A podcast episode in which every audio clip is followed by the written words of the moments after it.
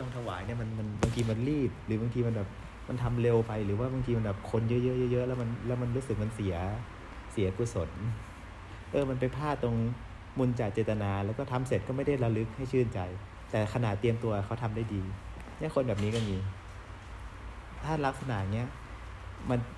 กรรมจะให้ผลช่วงปฐมวัยคือตั้งแต่เกิดถึงอายุ25เนี่ยผลของทานจะให้ผลแต่เคยเห็นไหมคนบางคนพออายุเกิน24 25 26ขึ้นมาแล้วเนี่ยโดนพ่อแม่ไล่ออกจากบ้านบ้างให้ไปหากินเองบ้างเนี่ยกลายเป็นต้องอยู่ลำบากหาต้องบางทีหาเช้ากินข้ามหรือต้องทำงานหนักทุกวันเนี่ยคือบุญที่มันให้ผลช่วงปฐมวัยแต่เจตนาในช่วงมุญจาเจตนาปรเจตนาบุญมันเลยไม่ให้ผลหรือคนบางคนเนี่ยทำได้ดีเฉพาะช่วงขณะถวายตอนขณะเตรียมก็ซื้อไปอย่างนั้นแหละหรือว่าเดินเลือกไปอย่างนั้นแหละแต่พอขณะถวายเนี่ยพอเห็นพระนั่งเรียงกันเยอะๆแล้วศรัทธามันเกิดหรือบางทีเห็นคนมาทำบุญเยอะๆศรัทธาเกิดก็ตั้งใจน้อมถวายเต็มที่เนี่ยมันเลยได้ช่วงบุญจาเจตนาช่วงขณะให้แต่ปุพพะเจตนาก็ไม่ดีบางทีให้แล้วกลับไม่ได้ระลึกต่อด้วยก็ดีเฉพาะขณะให้คนบางคนเวลาให้ผลมันก็เลยช่วงปฐมวัยก็ลำบากแต่พอขึ้น25 26ปุ๊บบางทีทำธุรกิจอะไรสักอย่างแล้วประสบความสำเร็จเนี่ยช่วงอายุ24 25อย่างเงี้ยก็มีเยอะแยะเต็มไปหมดใช่ปะแล้วอยู่ๆทรัพย์ก็มาจากไหนอย่างใช่ปะอย่างสมมติอย่างบิตคัพเป็นต้นเนี่ย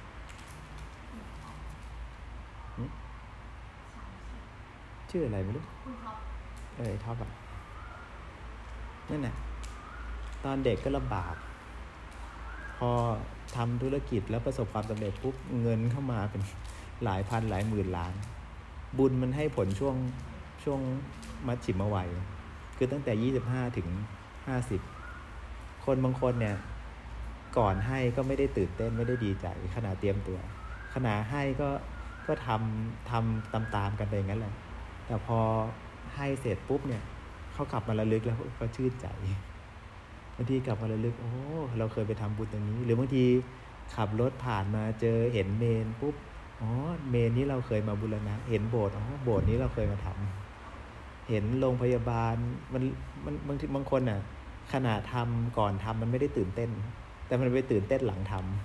ำมีเยอะแยะไปหมดบางทีมันไม่ทันได้ระลึกหรือมันระลึกไม่ทันแต่พอมีเวลาพอทำเสร็จปุ๊บกลับมาระลึกชื่นใจ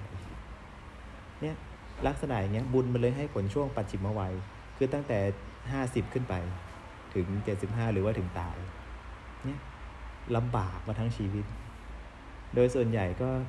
คนสมัยก่อนจะเป็นแบบอย่างโยมพ่อโยมแม่หรือพี่ก็เป็นลำบากมาตั้งแต่เกิดมาเนี่ยไม่มีตังค์สักบาทโยมพ่อแถมมีหนี้อีก100 กว่าล้าน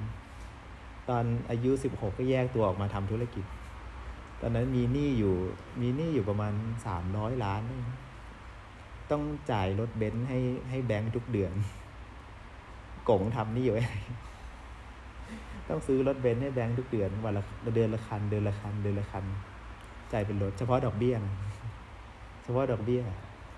เดือนละคันช่วงปี40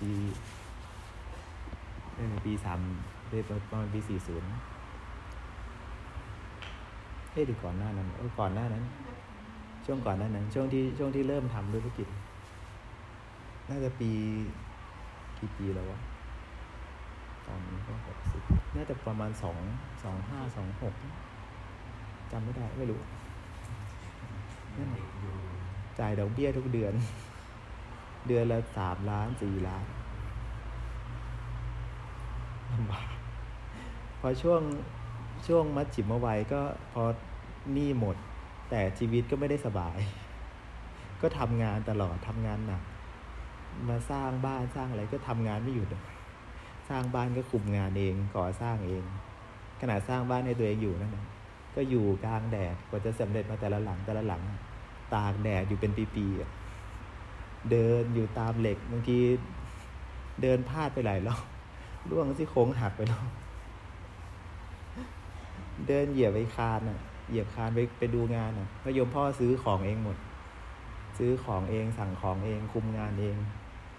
ออกแบบเองเหลือแค่ออกเหล็กแล้วนั่นเองไม่ได้ทำเองกระตีปูนไม่งั้นบ้านทั้งหลังก็ทำคนเดียวออกแบบจริงก็มีคนออกแบบมาให้แต่ก็ไม่ถูกใจมาปรับเองทำเองหมดเรียนก็ไม่จบจะปวส.เนี่ยจนนู่นน่ะจนช่วงบ้านปลายชีวิตตั้งแต่50ขึ้นมาเนี่ยพอลูกเริ่มโตแล้วก็ค่อยเริ่มสบายหน่อยดีลูกก็ชวนไปเที่ยวชวนไปนั่งเรือไปต่างประเทศชวนไปกินข้าวเนี่ยบุญมันให้ผลช่วงปัจฉิมวัยช่วง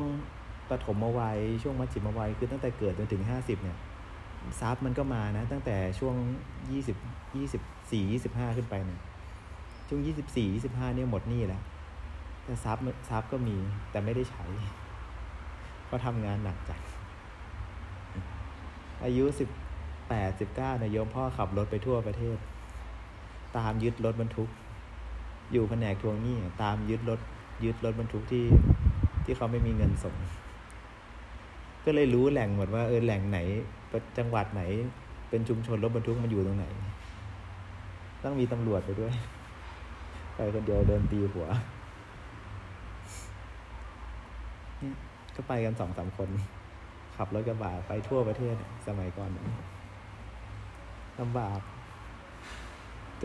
นเพิ่งจะมาสบายช่วงเลย50ขึ้นมาเนี่ยจริงๆช่วงตั้งแต่ช่วงประมาณสัก55 56เนี่ยเพิ่งจะเริ่มมาใช้เงินมาดูแลตัวเองบ้าง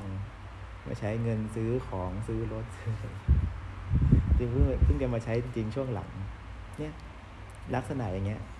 คนที่ทำบุญช่วงอัปปละเจตนาดีแต่ขณะเตรียมตัวก็ไม่ได้ตื่นเต้นขณะกำลังให้ก็ไม่ได้ชื่นใจไม่ได้เลื่อมใสแต่พอให้ไปเสร็จแล้วมันปลื้มใจกลับมาระลึกทีไรมันปลื้มใจใช่ไหมบางคนไปสร้างวัดเนี่ยโยมกงเนี่ยเอากระเบื้องปูโบสถ์ที่วัดแล้วก็ขณะปูก็เครียดก็มาคอยคุมคอยสั่งปูเบี้ยวปูไม่ตรงแต่พอทำเสร็จอะกลับมาทีไรแกก็เห็นแกก็ชื่นใจทุกทีมาเห็นที่อะไรก็โอ้นี่แล้วก็บอกให้ลูกให้หลานฟังนี่โกงว่าปูเองที่พัดนี่อย่างนี้คนบางคนมันได้ช่วงอัปปละเจตนาเพราะฉะนั้นเนี่ยปฐมปุพพะเจตนามันให้ผลช่วงปฐมวัยโดยส่วนใหญ่นะมันจะเป็นลักษณะคล้ายๆประมาณนี้นะแต่ว่าอาจจะไม่ได้เป๊ะตามนี้หมดเจตนาช่วงขณะให้เนี่ยมันจะให้ช่วงให้ผลช่วงมัชฌิมวัยตั้งแต่25ถึง50เจตนาหลังให้เนี่ยอัปปละเจตนาให้ผลช่วงปัจฉิมวัยตั้งแต่50ขึ้นไปเพราะฉะนั้นบุคคลที่ฉลาดเขาทำให้มันบริบูรณ์ทั้ง3ช่วงพระพุทธเจ้าจึงสอนว่าทานของสัตบุรุษทานของบัณฑิตต้องบริบูรณ์ใน3การก่อนให้ก็ดีใจขณะให้ก็เลื่อมใสให้แล้วก็ยังความปลื้มใจให้เกิดขึ้นและยิ่งกว่านั้นคืออัปปราปรเจตนาเมื่อให้ผ่านไปแล้วนานๆกลับมาระลึกก็ทำความชื่นใจให้เกิดขึ้นเนี่ยถ้าอย่างเงี้ยบริบูรณ์ถ้าอย่างเงี้ยบริบูรณ์เลยเหมือนกับเนี่ยเตรียมซื้อของไปตลาดไปจ่ายตลาดไปหาของที่ดีหาของที่ประณีตหาของที่เหมาะสมแก่การถวายแด่ภิกษุอย่างเงี้ยเป็นต้นซึ่งบางทีเราก็เลือกของหาของที่ดีที่เป็นประโยชน์ที่เหมาะสมกับสุขภาพใช้ปัญญาวิจัยแยกแยะว่าท่านควรจะฉันแบบไหนที่ดีที่เหมาะสมกับสุขภาพของท่านอย่างเงี้ยหรือว่าอาหารแบบไหนเหมาะกับช่วงเวลาแบบนี้อากาศแบบนี้อุณหภูมิแบบนี้หรือว่าสภาพร่างกายแบบนี้หรืออะไรที่ฟื้นกำลังได้เร็วจากการที่ท่านเดินมาเหนื่อยๆเป็นต้นเนี่ยเราคิดปุ๊บนั่นแปลว่าขณะก่อนให้อันนี้ก็เป็นช่วงปุพพะเจตนาทั้งหมดเลยเราปรุงแต่งยิ่งละเอียดอ่อนเท่าไหร่ยิ่งประณีตเท่าไหร่กุศลมันยิ่งได้มากเท่านั้นไอ้ช่วงก่อนให้เนี่ยมันมีเวลาเตรียมตัวนานมันมีเวลาคิดนานเพราะบางคนเตรียมของข้ามคืนใช่ไหมบางคนเตรียมของล่วงหน้าเป็นวันหรือบางทีจะจัดงานครั้งหนึ่งเนี่ยหาซื้อของสังฆทานล่วงหน้าเป็นเดือนไอ้ช่วงปุพพะเจตนาเนี่ย แต่คนบางคนมันใช้ความเครียดทำแล้วมันไม่ได้กุศลมันหาของแล้วก็ร้านนี้ก็หมดร้านนั้นก็หมดหาไปก็เครียดไปหาไปเครียดไปอย่างเงี้ยเสียหายนั้นพอมันมีเวลาให้เตรียมตัวเราก็ปรุงแต่งไงให้กุศลมันเกิดเยอะๆแล้วเราฉลาดนี่พอเรารู้วิธีเก็บเกี่ยวกุศลเนี่ยใช่ไหมไหนมันบุญมันอยู่ตรงหน้าเราก็เก็บเกี่ยวให้ได้มากที่สุดจะปล่อยช่วงเวลานี้ให้มันเสียหายไปมันก็เปล่าประโยชน์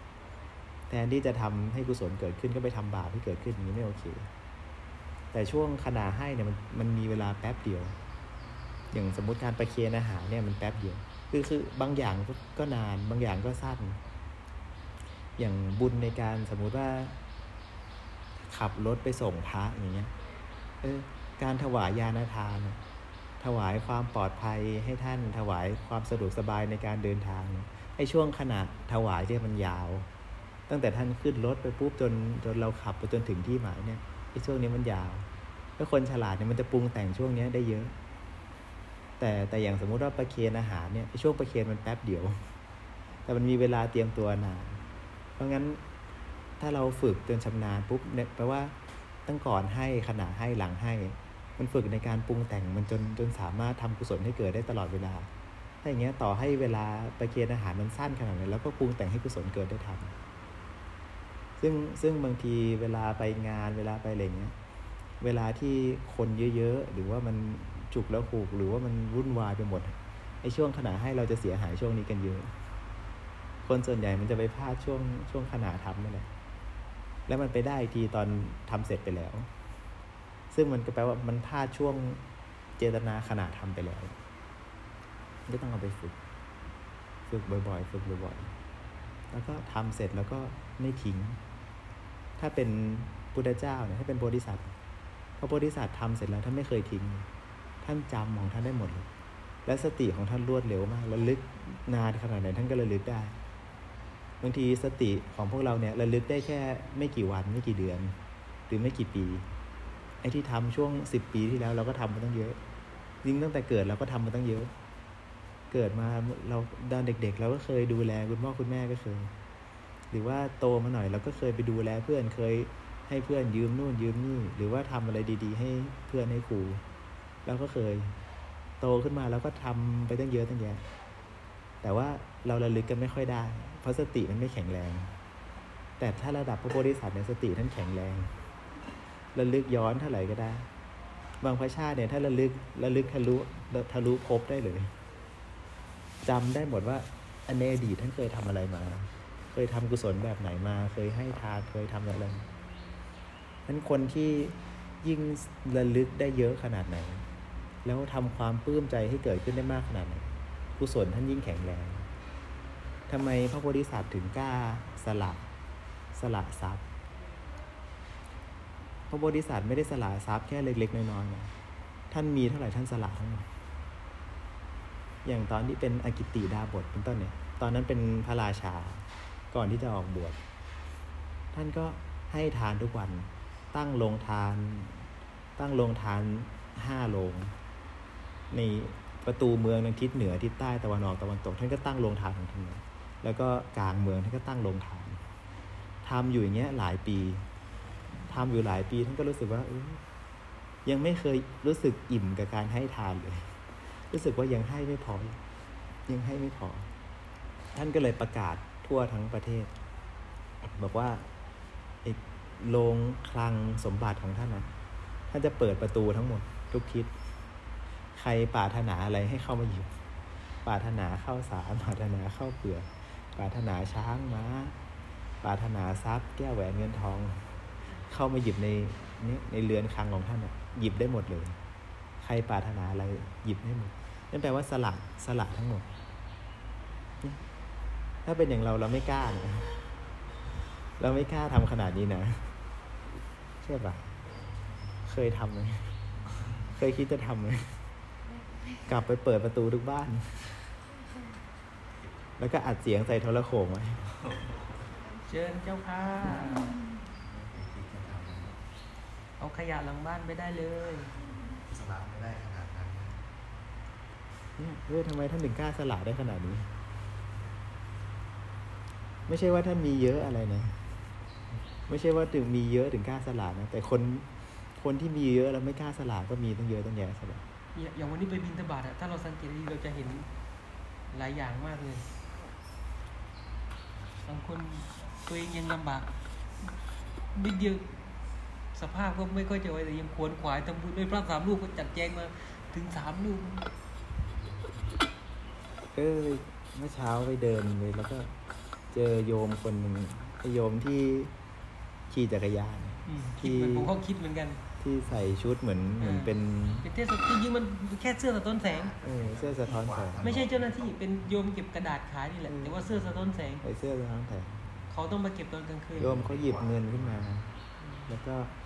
พระก็บอกว่าไม่รับเงินโยมก็อ้าวไม่รับเงินเหรอโยมก็เลยไปหยิบอาหารที่เขาเตรียมไว้ตัวเองเตรียมไว้กินนะอาหารที่เขาเตรียมไว้กินเองนะหยิบมาหมดเลยแล้วหยิบมาใส่บาตรเนี่ยเราก็คิดเหมือนกันผมก็คิดอาหารที่เขาเตรียมไว้กินเองเลย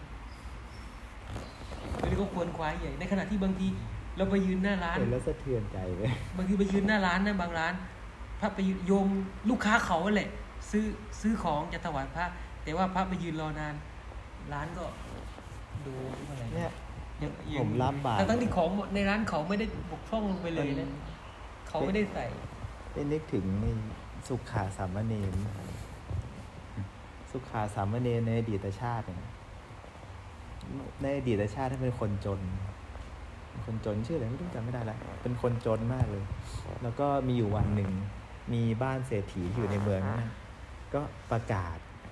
ว่าเชิญคนทั้งจังหวัดเนี่ยทั้งประเทศเนี่ยให้มาดูการกินอาหารของเศรษฐีก็เศรษฐีเขาจะจัดการกินอาหารอย่างเงี้ยเรื่อยๆเดือนละครั้งเรื่อยไงเนี่ยแหละนั่นก็จะมาตั้งโต๊ะเนี่ยอยู่บนเวทีแล้วก็อาหารนี่ก็จะเรียงเต็มโต๊ะยาวไปเงี้ยกินอาหารเหมือนพระราชาแล้วก็ในขณะที่กินก็จะมีวงดนตรีก็จะเล่นดนตรีมีนางรำก็จะมาไล่ร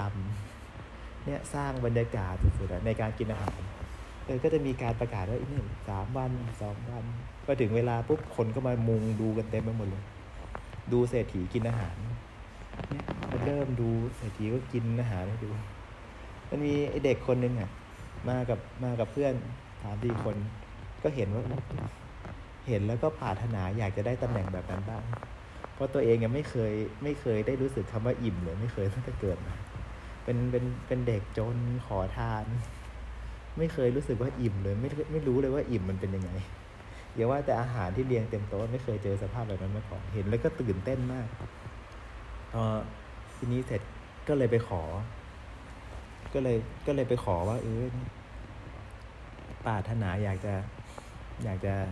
ทานอาหารแบบเศรษฐีนะเขาก็เลยบอกก็เลยยื่นเงื่อนไขบอกว่าถ้าเธอเนี่ยถ้าทำงานอยู่ที่นี่ทำงานให้เรา3 ปีถ้าทำงานครบ3 ปีโดยที่งานไม่บกพร่องนะก็จะยกสถานะแบบนี้ให้วันหนึ่งจะให้กินอาหารแบบนี้มื้อหนึ่งทำไม่ทำ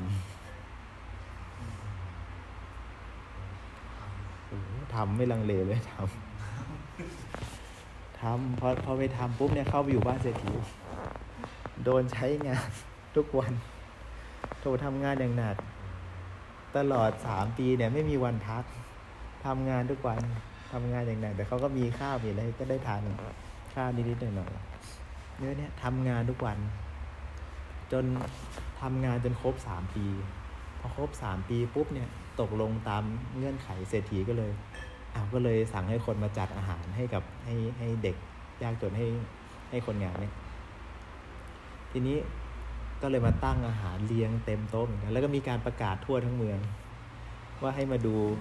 เด็กคนนี้กำลังจะทานอาหารเหมือนพระราชาทานมีนางรำมีดนตรีมีการแสดงเต็มไปหมดทีนี้พอมานั่งที่โต๊ะปุ๊บเนี่ยตอนนั้นน่ะมีพระปัจเจกพุทธเจ้าท่านออกจากสมาบัติพอดีท่านก็ตรวจสอบด้วยวันนี้เราจะไปอนุเคราะห์ใครเนี่ยก็เห็นในเจ้าเด็กคนนี้พอเห็นปุ๊บเนี่ยท่านก็ห่อมาเลยห่อมาจากป่าหิมพานต์มายืนอยู่ที่หน้าโต๊ะเด็กนี่กำลังจะตักข้าว กำลังจะตักเข้าปากคำแรกพระมายืนอุ้มบาตรยืนนิ่งยืนสงบนะพระเนี่ยบอกว่าเวลาจริงๆพระไปบิณฑบาตเนี่ยการที่พระยืนนิ่งๆการยืนนิ่งๆเนี่ยเขาเรียกว่าการขอแบบอริยะเป็นการขอแบบที่พุทธเจ้าขอในคำว่าภิกษุคำว่าภิกษุความหมายหนึ่งแปลว่าผู้ขอเพราะเป็นผู้เป็นบุคคลที่ไม่มีทรัพย์ถ้าตามนัยยะของพระวินัยภิกษุแปลว่าผู้ขออาหารภิกษุก็ต้องไปขอแต่ไม่ได้ขอแบบออกปากร้องขอแบบการยืนนิ่งๆของพระเนี่ยเขาเรียกว่าการขอแบบอริยะงั้นเวลาพระใช่ไหมในปัจจุบันมันมีกฎหมายมีกฎมหาเถรสมาคมบอกห้ามพระยืนนิ่งๆต้องเดินห้ามไปยืนประจำที่ ซึ่งจริงๆถ้าพูดจริงๆมันขัดวินัยขัดพระวินัยว่าพระพุทธเจ้าไม่ได้ห้ามการเดินหรือไม่ได้ห้ามการยืนสามารถยืนได้สามารถเดินได้ในสมัยพุทธกาลเขาบิณฑบาตด้วยการยืนมาเต็มไปหมดแม้แต่ยุคที่จะมีการ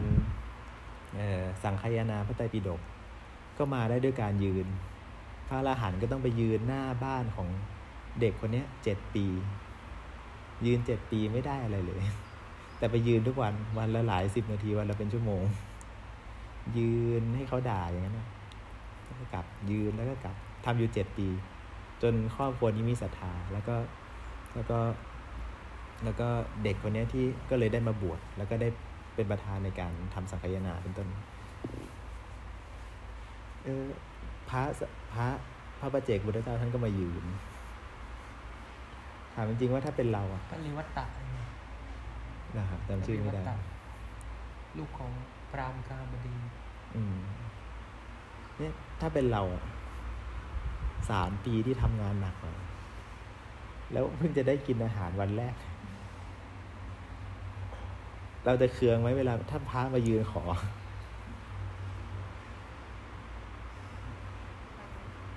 โหเป็นสิ่งที่ปรารถนามาตลอด3 ปีนะมันก็ถ้าท่านนึกถึงเด็กคนนั้นก็อาจจะเคืองแต่ก็ถวายแล้วก็แบบอะไรอย่างเงี้ยแบบความเป็นแบบที่อยากจะกินอะไรอย่างเงี้ยไม่ได้กินเนี่ยเพราะเนี่ยเจ้าเด็กคนนี้เห็นปุ๊บเนี่ย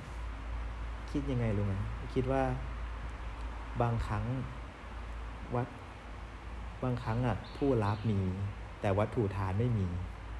บางครั้งบางอัตภาพมีวัตถุทานแต่ไม่มีผู้รับวันนี้ผู้รับก็มีวัตถุทานก็ปานี่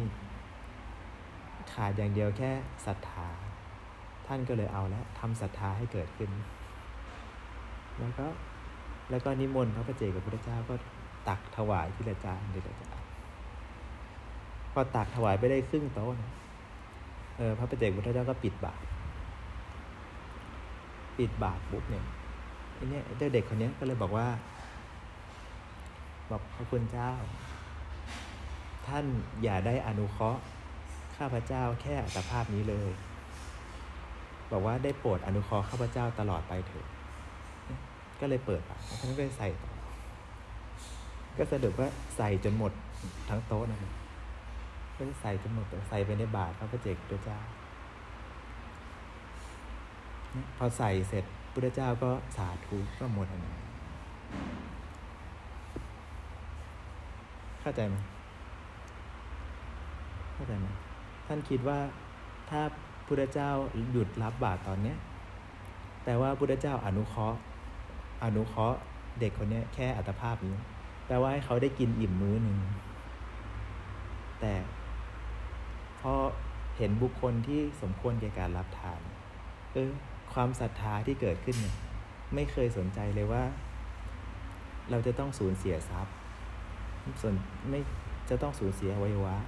บางทีไม่ได้กินอาหารนะจะต้องสูญเสียชีวิตแต่เห็นทานกุศลสำคัญกว่าทรัพย์สำคัญกว่าอวัยวะสำคัญกว่าชีวิตท่านสละทั้งหมดบอกว่าท่านโปรดอนุเคราะห์ข้าพเจ้าเนี่ยตลอดไปเถิดแปลว่าถ้าท่านรับวัตถุทานของข้าพเจ้าทั้งหมดบุญเหล่านี้จะคอยดูแลเจ้าเด็กคนนี้ไปตลอดทั้งสังสารวัฏท่านก็สละให้ทั้งหมดนี่พอสละทั้งหมดปุ๊บเนี่ย พุทธเจ้าพระปัจเจกพุทธเจ้าอนุโมทนาแล้วก็หอบกลับไปที่ป่าหิมพานต์ทีนี้ท่านก็ทำลิสต์ให้ดูแปลว่าประชาชนที่ดูกันที่ล้อมดูกันตรงนั้นทั้งหมดกับเด็กคนนี้ได้เห็นพระปัจเจกพุทธเจ้าทั้งหมดเห็นท่านหอบไปที่ป่าหิมพานต์และในนั้นนะมีพระปัจเจกพุทธเจ้าอยู่500พระองค์เนี่ยพุทธเจ้าองค์นี้ก็ตักอาหารในบาตรที่เด็กคนนี้ถวายตักถวายทุกองค์ไอ้ประชาชนที่ดูอยู่นั้นนะเดือนหมื่นเดือนแสนคนนั้นได้เห็นทั้งหมดเลยก็อนุโมทนาทุกคนเนี่ย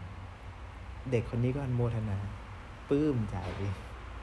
เห็นได้ชื่นใจปีติน้ำตาไหลตลอดเวลาชื่นใจโยมไปเห็นแล้วก็เห็นโยมเมื่อเช้าเนี่ยไปนึกถึงสุขาสามเณรทีนี้พอ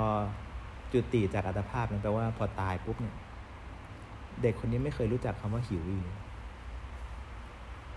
ตั้งผ่านมาในสังสารวัฏไม่รู้จักคำว่าหิวอีกไม่รู้จักคำว่าไม่มีเลยชาติไหนที่จะไม่ได้อาหารไม่มีเลยจนกระทั่งมาชาติสุดท้ายเนี่ย7 ขวบก็ได้บวชเป็นสามเณรแล้วก็มาอยู่ที่ก็เป็นลูกศิษย์ของพระสารีบุตรอยู่ในวัดมีวันหนึ่งก็คือจะไปบิณฑบาตกันพระสารีบุตรก็บอกว่าเนนบอกว่าวันนี้ไม่ต้องไปหรอกวันนี้ให้อยู่ปฏิบัติที่วัดเนนก็บอกว่าบอกท่านอาจารย์ถ้าท่านไปบิณฑบาตเนี่ยโปรดบิณฑบาตเนี่ยนำอาหารที่มีรสเลิศมีอาหารที่มีรส100 อย่างเอากลับมาให้ข้าพเจ้าด้วยกลับให้เนนด้วยเป็นอาหารประณีตมากๆเลยพระสารีบุตรก็ถามว่าบอกว่าไม่รู้ว่าจะมีว่าจะได้อาหารอย่างเงี้ยได้หรือเปล่าเนนก็เลยตอบว่าบอกท่านอาจารย์ถ้าเกิดถ้าอาหารเนี้ยถ้าไม่ได้ด้วยบุญของท่านอาจารย์ก็จะได้ด้วยบุญของผมเนี่ยแปลว่าคนที่มั่นใจในบุญตัวเองมากรู้ว่าถ้ายังไงพระสารีบุตรถ้าจะไปบิณฑบาตเอาอาหารมาเพื่อตนเองยังไงก็ต้องได้อาหารที่ประณีตทีนี้พระสารีบุตรก็ไปบิณฑบาตระหว่างที่รอเนี่ยสามเณรก็ปฏิบัติก็เดินจงกรมนั่งกรรมฐานเดินจงกรมนั่งกรรมฐานจริงๆเป็นวันที่สามเณรรูปนี้สุขาสามเณรจะได้บรรลุธรรมในวันนั้นท่านก็กำลังไข้ควรระหว่างกำลังไข้ควรเนี่ยพุทธเจ้าก็ทราบด้วยพยานว่าไอ้เนรรูปเนี้ยจะได้บรรลุธรรมวันนี้แต่กว่าจะใช้เวลาในการพิจารณาจนครบเนี่ยเวลามันจะเลยเพลแต่ฉันเพลไม่ทันเพราะแต่ฉันเพลไม่ทันแต่ด้วยกำลังบุญที่เนรรูปเนี้ยได้ทำมาตอนที่ได้ถวายอาหารกับพระปัจเจกพุทธเจ้าร้อนไปถึงภพของท้าวสักกะร้อนไปถึงพระอินทร์ก็ทนไม่ได้ไอ้ปันธุกัมพลศิลาอาจจะแข็งขึ้นมาปกติมันจะนุ่มใช่ไหมที่นั่งของพระอินทร์จะนุ่มแข็งขึ้นมาแล้วก็รู้สึกร้อนก็เลยเกิดอะไรขึ้นมีผู้มีบุญกำลังลำบากอยู่พระอินทร์ก็ตรวจสอบดูเห็นสุขาสามเณรว่าถ้าพิจารณาจนกว่าจะได้บรรลุธรรมเนี่ยเวลามันจะล่วงเลยเพลก็จะไม่ได้ฉันเพลทำยังไงพระอินทร์ก็เลยลงมาเองก็เลยใช้ฤทธิ์ของท้าวสักกะใช้ฤทธิ์ของพระอินทร์ทำให้โลกเนี่ยมันหมุนช้าลงไปทำให้โลกมันหมุนช้าลงยืดเวลาจากที่ช่วงเช้ามีเวลา 3-4 ชั่วโมงก็ยืดเป็น 5 ชั่วโมง 6 ชั่วโมงยืดเวลาทำให้โลกมันหมุนช้าลงเพื่อที่ว่าให้เนนได้บรรลุธรรมก่อนที่จะได้ฉันเพลเนี่ยไม่ใช่เฉพาะพระอินทร์ด้วยแม้พระพุทธเจ้าขนาดพระสัมมาสัมพุทธเจ้าก็ต้องมาช่วยด้วยกำลังบุญที่เนรรูปนี้ทำมาเยอะจัดพุทธเจ้าก็เห็นว่าพระสารีบุตรบิณฑบาตเสร็จแล้วกำลังจะเดินกลับถ้าพระสารีบุตรกลับมาที่ห้องที่สามเณรอยู่เพื่อจะเอาอาหารมาให้สามเณรเนี่ยจะทำให้เนรเสียสมาธิแล้วก็จะไม่ได้บรรลุธรรมพุทธเจ้าก็เลยมายืนเฝ้ามายืนอยู่ทางเข้ายืนรอพระสารีบุตรพอพระสารีบุตร เดินมาถึงเนี่ยพุทธเจ้าก็มากราบพุทธเจ้าก็ทักแล้วจริงๆพุทธเจ้าก็เล่าให้ฟังก็จริงพุทธเจ้าก็บรรยายตามนั่นแหละว่าตอนนี้เกิดอะไรขึ้นกำลังพิจารณาไปได้ถึงขั้นไหนต่อนั่นแหละจนในที่สุดจริงเนนได้บรรลุธรรมก็ได้บรรลุเป็นพระอรหันต์แล้วก็ได้ทานอาหารด้วยแต่ว่าบุญที่ทำมาในเพียงอัตภาพเดียวจากการได้ถวายอาหารกับพระปัจเจกพุทธเจ้าบุญนั้นนะคอยดูแลเด็กคนนี้หรือว่ากระแสชีวิตนี้ตลอดทั้งสังสารวัฏไม่เคยรู้จักคำว่าหิวเลยไม่มีวันไหนเลยที่ทานข้าวไม่ทันมันจะไม่มีแบบเนี้ยที่เดินไปถึงร้านก๋วยเตี๋ยวตอนเที่ยงครึ่ง เดินไปถึงร้านก๋วยเตี๋ยวตอนเที่ยงครึ่งแล้วป้าบอกว่าเอ้าทำไมท่านมาช้าป้าอยากถวายก๋วยเตี๋ยวเนี่ยดูเวลาโอ้หมดเวลาพอดีเที่ยงครึ่งอ่ะไม่รู้อะไรดลใจให้นั่งพักอยู่ตั้งชั่วโมงถ้าเดินต่อได้ทานไปแล้วมันจะไม่มีแบบนี้ถ้ามันมีบุญขนาดนั้นน่ะท้าวสักกะจะมาหยุดเวลาให้เลยหรือเทวดาจะลงมาบอกเลยว่าเดินไปอีกนิดนึงจะได้กินท่านเดินไปเลยไม่ต้องนั่งหรือไม่ก็จะไปย้ายร้านก๋วยเตี๋ยวมาให้ตรงนี้จริงขนาดนั้นเลยเห็นเลยว่าโอ้บุญน้อยจริงพวกเรารอบเพชรบูรณ์รอบนี้ยังไม่เคยมีปัญหาเรื่องการกินเลยนะแม้แต่ว่าเดินมาผ่านทุ่งนาผ่านอะไรมาจากเซนาตรงนั้นอ่ะบ้านคนไม่มีแล้วก็คิดว่าคงจะต้องลำบากในเรื่องของการฉันแต่ว่านี่แหละนี่ไม่ต้องรอผลข้ามไม่ต้องผลจากอดีตชาติเลยผลจากปัจจุบันนี่แหละจากด้วยความที่เรามั่นใจอย่างหลวงพี่นี่มั่นใจว่าเราให้ทานมาเยอะผมเวลาตอนที่เป็นคารวะไปไหนมาไหนถ้าเห็นพระเดินอยู่ริมถนนมีอะไรให้ผมให้ตลอดนั่น1 2ทานเราก็ให้อยู่สม่ำเสมอนึกถึงอยู่เสมอก็เลยมั่นใจว่ายังไงเราก็ไม่อดยังไงเราก็มีกินแต่มันก็มีจริงๆนี่คือของชาตินี้เลยของปัจจุบันนี้เลยไม่ต้องไปรอถึงชาติหน้าของอดีตชาติเลยก็ไม่มีลำบากเรื่องกินเลยไม่เคยมีปัญหาแต่จะมีปัญหานั่นอย่างเล็กๆน้อยๆอย่างนี้แหละมันอยากกินอะไรไม่ได้กินเลยนี่ก็คือเรื่องเราอาจจะทำไม่ถูกการไม่ถูกเวลาไม่ถูกที่แต่เรื่องอดนี่ไม่มีเลยแล้วก็ไม่กลัวด้วยที่จะอดสำเร็จสรุปก็คือว่าจริงๆอันนี้นอกเรื่อง เมื่อกี้ยังพูดถึงพระโพธิสัตว์เนี่ยเวลาท่านให้ทานแล้วท่านไม่เคยทิ้งเลยอย่างหรืออย่างสุขาสามเณรในอดีตชาติก็เหมือนกันจริงๆไม่ใช่ชาติแรกที่ท่านบำเพ็ญบารมีนะคนที่กล้าสละขนาดนั้นนะไม่ได้สละกันได้ง่ายๆแต่คนที่กล้าสละได้ขนาดนั้นทรัพย์ทั้งหมดเนี่ยในชีวิตที่เคยมีสละได้ทั้งหมดหรือพระโพธิสัตว์ที่เปิดคลังสมบัติแล้วก็สละทรัพย์ทั้งหมดคนที่กล้าทำขนาดนั้นได้เขาฝึกมาอย่างยาวนานพอเขาให้เสร็จปุ๊บเขาไม่ทิ้งเขาให้แล้วเขาเอามาระลึกพอแล้วยิ่งระลึกยิ่งชื่นใจยิ่งปลื้มใจและยิ่งมีกำลังใจว่าครั้งนี้เรากล้าสละเท่านี้ครั้งหน้าเรากล้ามากขึ้นครั้งหน้าเราจะทำให้ได้ดีขึ้นวันนี้เรากล้าสละทรัพย์พรุ่งนี้เราจะสละอวัยวะวันนี้สละอวัยวะได้พรุ่งนี้เราจะสละชีวิตท่านคิดอย่างเงี้ยตลอด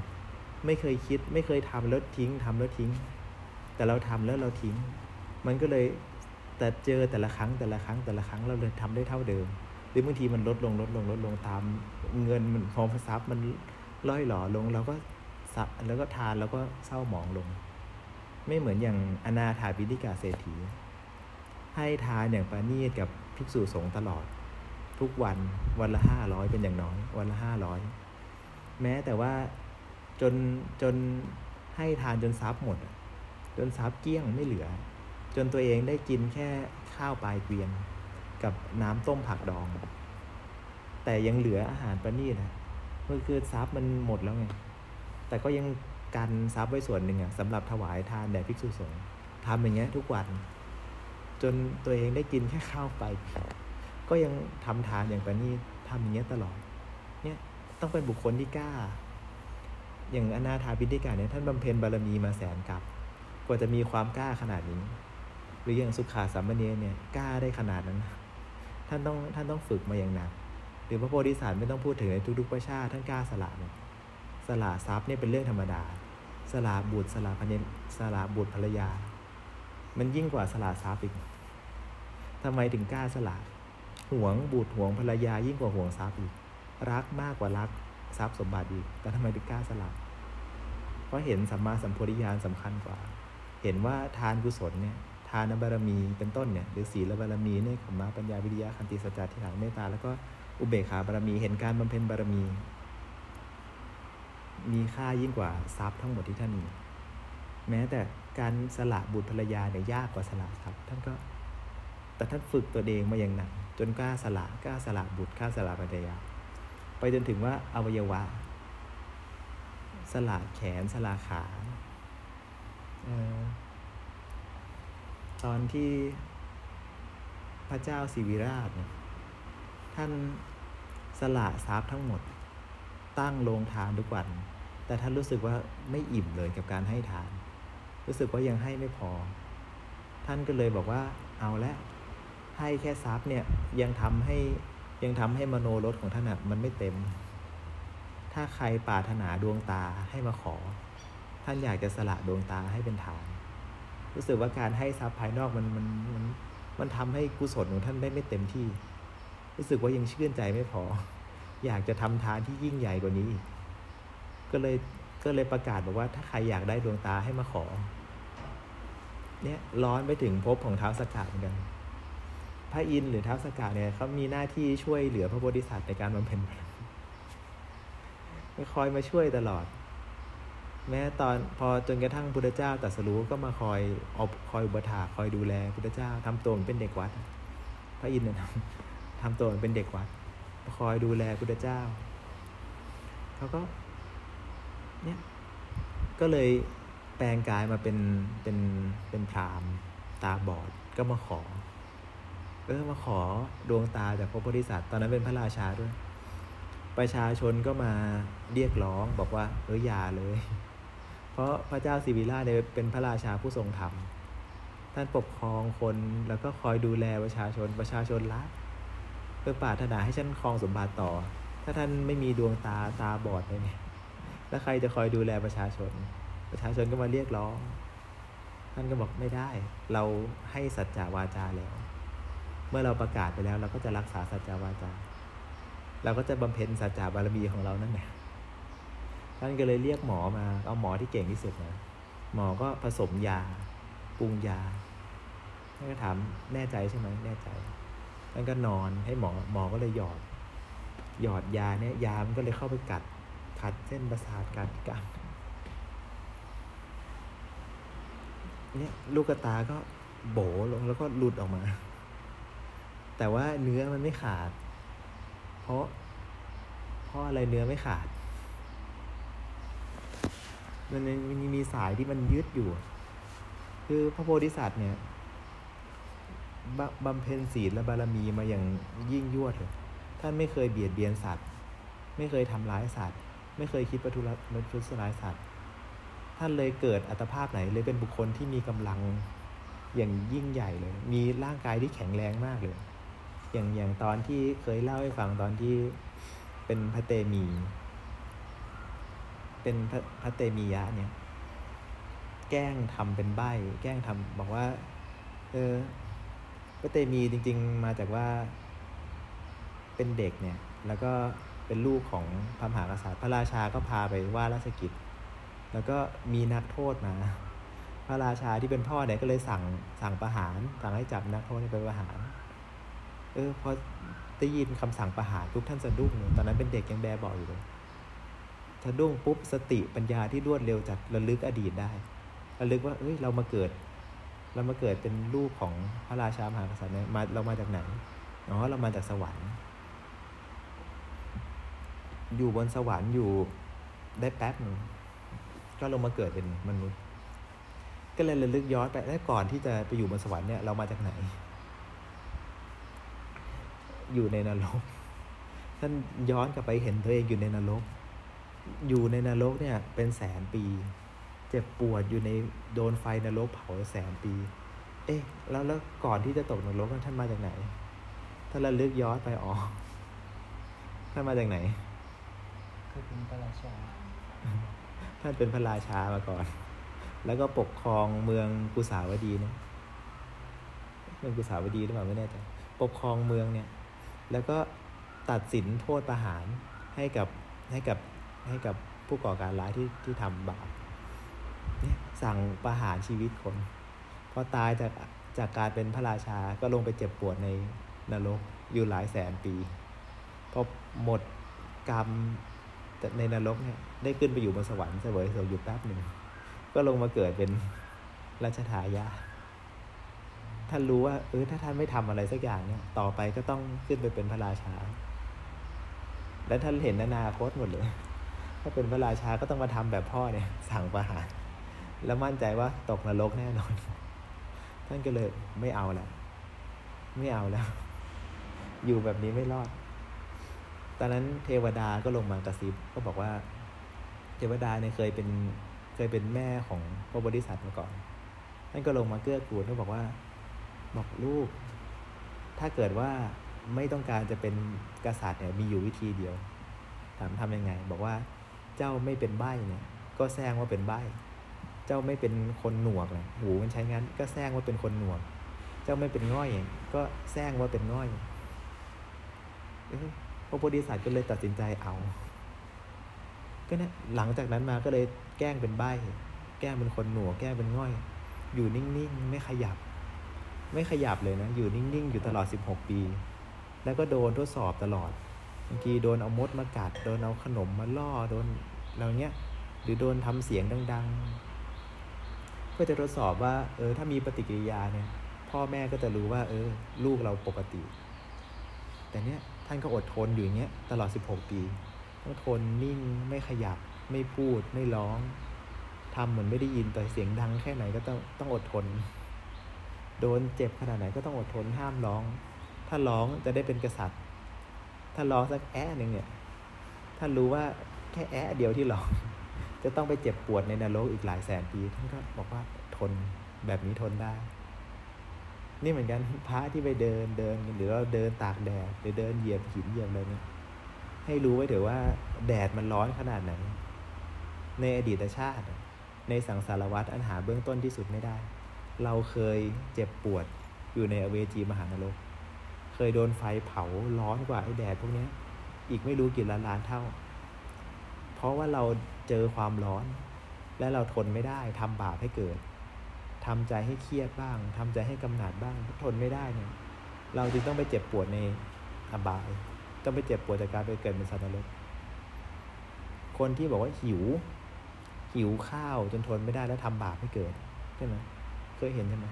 คนที่ไม่มีอันจะกินแล้วก็ไปปล้นไปจี้ไปฆ่าไปลักทรัพย์เนี่ยเพราะเขาหิวแล้วมันทนไม่ได้ต้องทำบาปแต่เขาไม่เคยรู้ว่าในสังสารวัฏอันหาเบื้องต้นที่สุดไม่ได้เขาเคยเกิดเป็นเปรตที่ไม่มีน้ำสักหยดก็เข้าไปในปากไม่ได้ก็ไปเกิดเป็นเปรตต้องไปทนหิวขนาดนั้นเขาก็เคยผ่านไปแล้วเพราะเขาหิวแล้วเขาทนไม่ได้แล้วทำบาปให้เกิดนั่นแหละเขาจึงต้องไปเกิดเป็นเปรตเขาเจอความหนาวตอนเช้าวันที่ออกจากวัดผมหนาวแบบ17องศาแล้วลมแรงหนาวไม่ว่าลมอีกโอ้โหโคตรทรมาน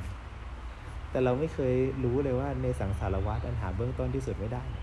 เราเคยเกิดในโลกาณตริยนรกเป็นนรกที่เหน็บหนาวมากๆเพราะเราเจอความหนาวแล้วทนไม่ได้แล้วปล่อยให้บาปมันเกิดเราจึงต้องไปเจ็บปวดในโลกาณตริยนรกเพราะงั้นไอ้ความทุกข์ทรมานที่เจอในปัจจุบันเนี้ยต่อให้เราป่วยต่อให้เราเป็นโรคต่อให้เจ็บปวดขนาดไหนก็ตามขอให้อดทนไม่ควรทำบาปให้เกิดไม่ควรทำใจให้เครียดเพราะในสังสารวัฏเราเจอมาเยอะกว่านี้อีกเยอะบอกว่าทุกข์ทรมานเป็นมนุษย์เนี่ย100ปียังไม่เจ็บปวดเท่ากับวันหนึ่งคืนหนึ่งของการเป็นเปรตเลยเป็นเปรตอยู่วันหนึ่งคืนหนึ่งอะทรมานยิ่งกว่าเป็นมนุษย์เนี่ย100ปีมันมีน้ากับหลาน น้าเนี่ยไปปล้นทรัพย์ของพระราชาแล้วก็เอามาซ่อนไว้ในบ้านนี้โดนจับได้ปุ๊บเนี่ยก็เอาไปทรมานน้าก็ก็สารภาพกับน้าสรุปน้าก็เลยโดนประหารส่วนหลานเนี่ยโดนหลาวเสียบอยู่ทั่วตัวแล้วเสียบประจานอยู่อย่างนั้นเจ็บปวดมันก็บอกโอ้อยากตาย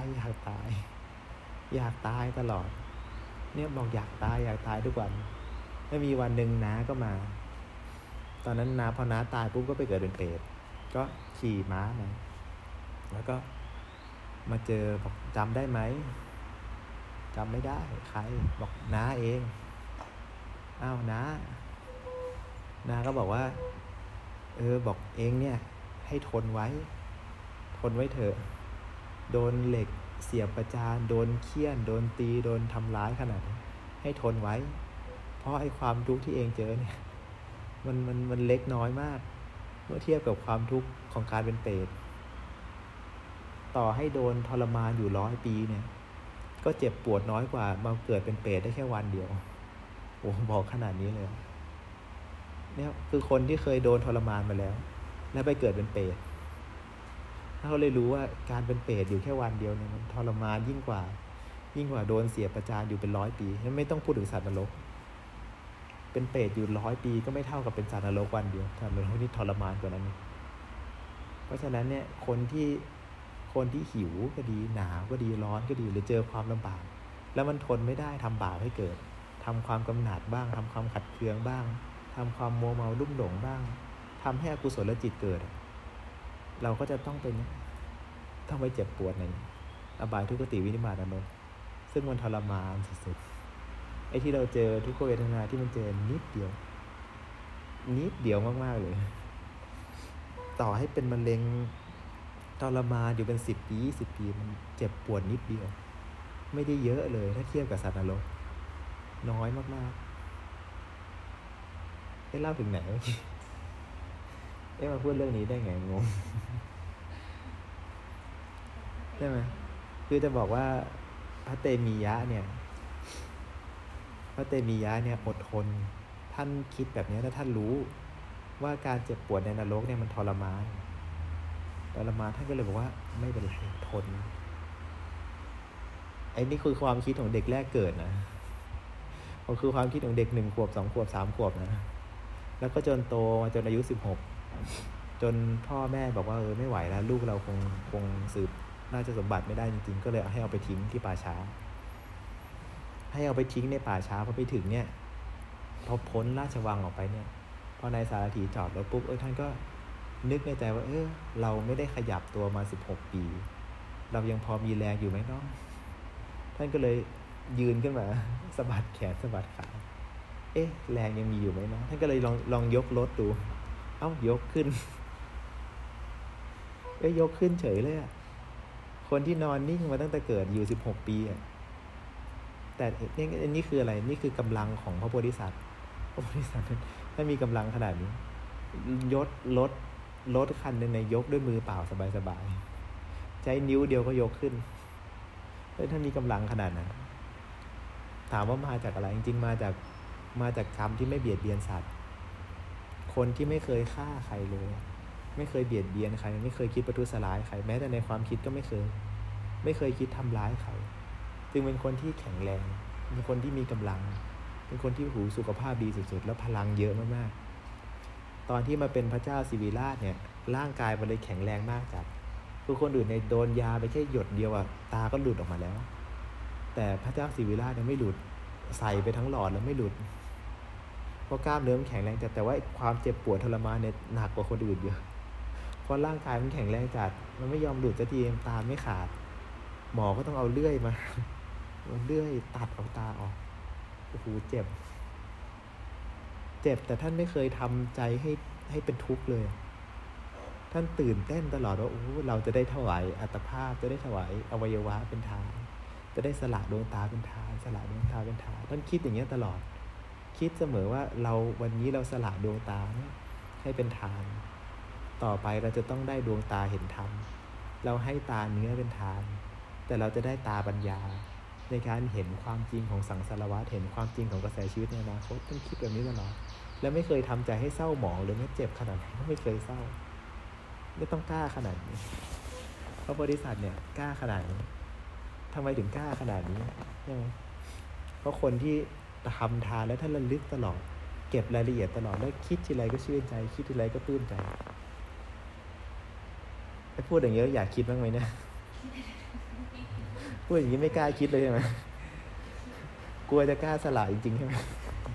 เคยมีความพระโพธิสัตว์ก็สละไม่ได้ขนาดนี้หรอกตอนที่ท่านเริ่มท่านก็ไม่กล้าแม้แต่เงินสักบาทเดียวท่านก็ไม่กล้าสละมาก่อนเนี่ยดีแต่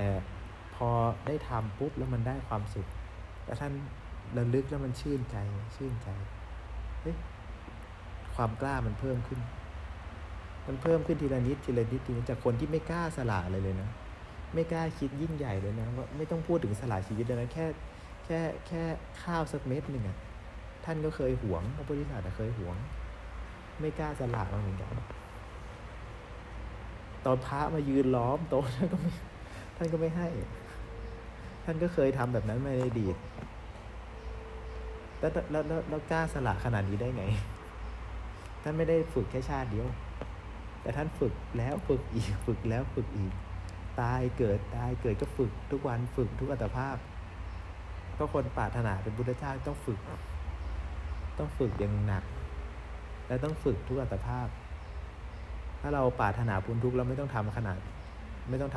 พุทธเจ้าไม่ได้ต้องทำขนาดนั้นแต่ว่าให้กล้าให้ฝึกความกล้าให้มากขึ้นทุกวันแล้วมันยิ่งมีความสุขกับการที่เห็นเพราะมันระลึกถึงกระแสชีวิตตัวเองทีไรแล้วก็ชื่นใจทุกทีว่าโอ้เราเกิดมาเป็นมนุษย์เนี่ยที่มีทรัพย์มาก็มาด้วยผลของบุญที่มีข้าวกินมันมาด้วยผลของบุญที่มีรถขับมาด้วยผลของบุญที่มีบ้านอยู่มาด้วยผลของบุญคนไม่มีบ้านเยอะแยะทำไมบางคนไม่มีบ้านอยู่ทำไมเรามีบ้านอยู่ทำไมเพราะเขาไม่ได้ให้ทานเห็นใช่ไหมคนที่มาขอข้าวบ้างขอเงินไปทำศพทำอะไรเนี่ยจริงๆคนที่มาขอเราเขาบอกอะไรรู้ไหมจริงเขามาบอกความลับเราคนที่เดินเข้ามาหาแล้วมาขอนู่นขอนี่ขอนั่นหรือญาติหรือใครก็ตามที่เขาลำบากเขามาขอจริงๆอ่ะเขามาบอกความลับรู้ไหมเขาบอกว่าอะไร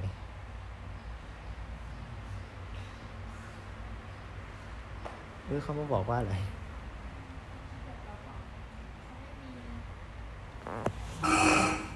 จริงๆอ่ะเขามาบอกความลับว่านี่ไงท่านจงดูเราไว้เพราะเราไม่ได้ให้ทานมาในอดีตเราเลยลำบากทรัพย์เราก็ไม่มีแค่เงินจะทำศพให้พ่อแม่ตัวเองยังไม่มีเลยเพราะเราไม่เคยให้ทานมาในอดีตเพราะเราไม่กล้าสละมาในอัตภาพนี้เลยลำบากเห็นขอทานอย่างเมื่อเช้าเนี่ยเดินข้ามสะพานลอยมาก็เห็นคนนอนอยู่บนสะพานลอยเขาบอกว่าเขาไม่เคยให้ทานมาในอดีตเขาเลยไม่มีทรัพย์เขาไม่เคยให้เสื้อผ้ามาในอดีตเกิดมาก็ต้องใส่ผ้าขาดเก่าๆเขาไม่เคยสละที่อยู่อาศัยมันก็เลยได้ที่อยู่อาศัยแบบบนสะพานลอยอ่ะก็ถือว่ายังดีนะมันมีหลังคามีผืนก็ยังดีกว่าคนที่กว่าวัวกว่าควายที่ต้องนอนตามทุ่งนาทุ่งหญ้า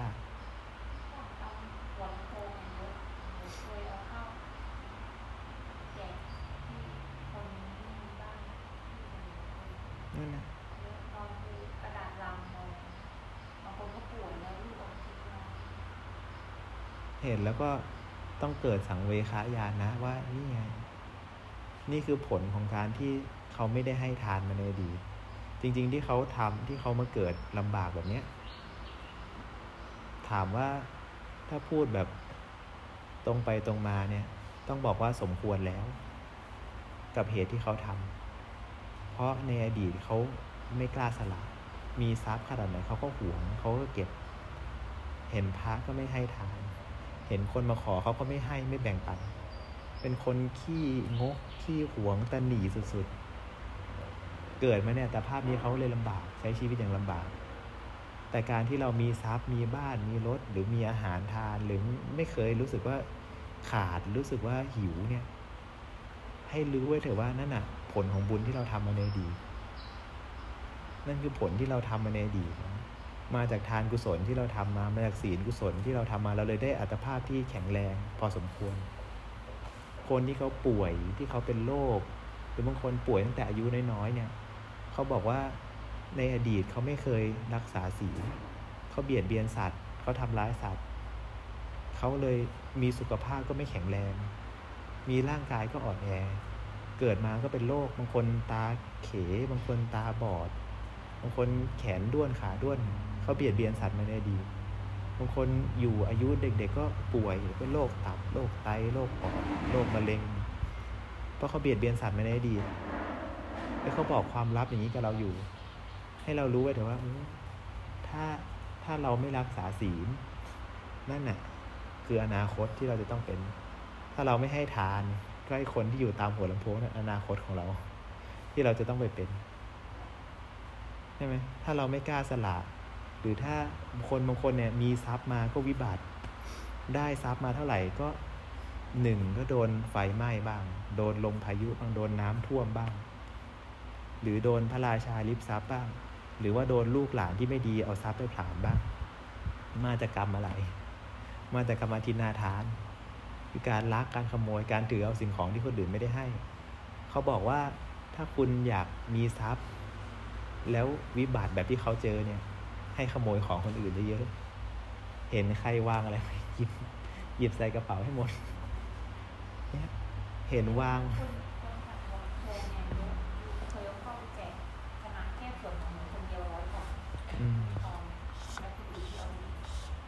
นั่นน่ะคนที่เขาไม่เคยให้ทานไม่ได้ดีไม่เคยรักษาศีลไม่ได้ดีเขาก็มีศีลระดับหนึ่งได้เกิดเป็นมนุษย์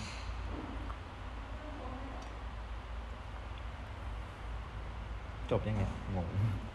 เราไม่จบสักทีเว้ยจะรู้แสดงว่าหนูโชคดีนะคะ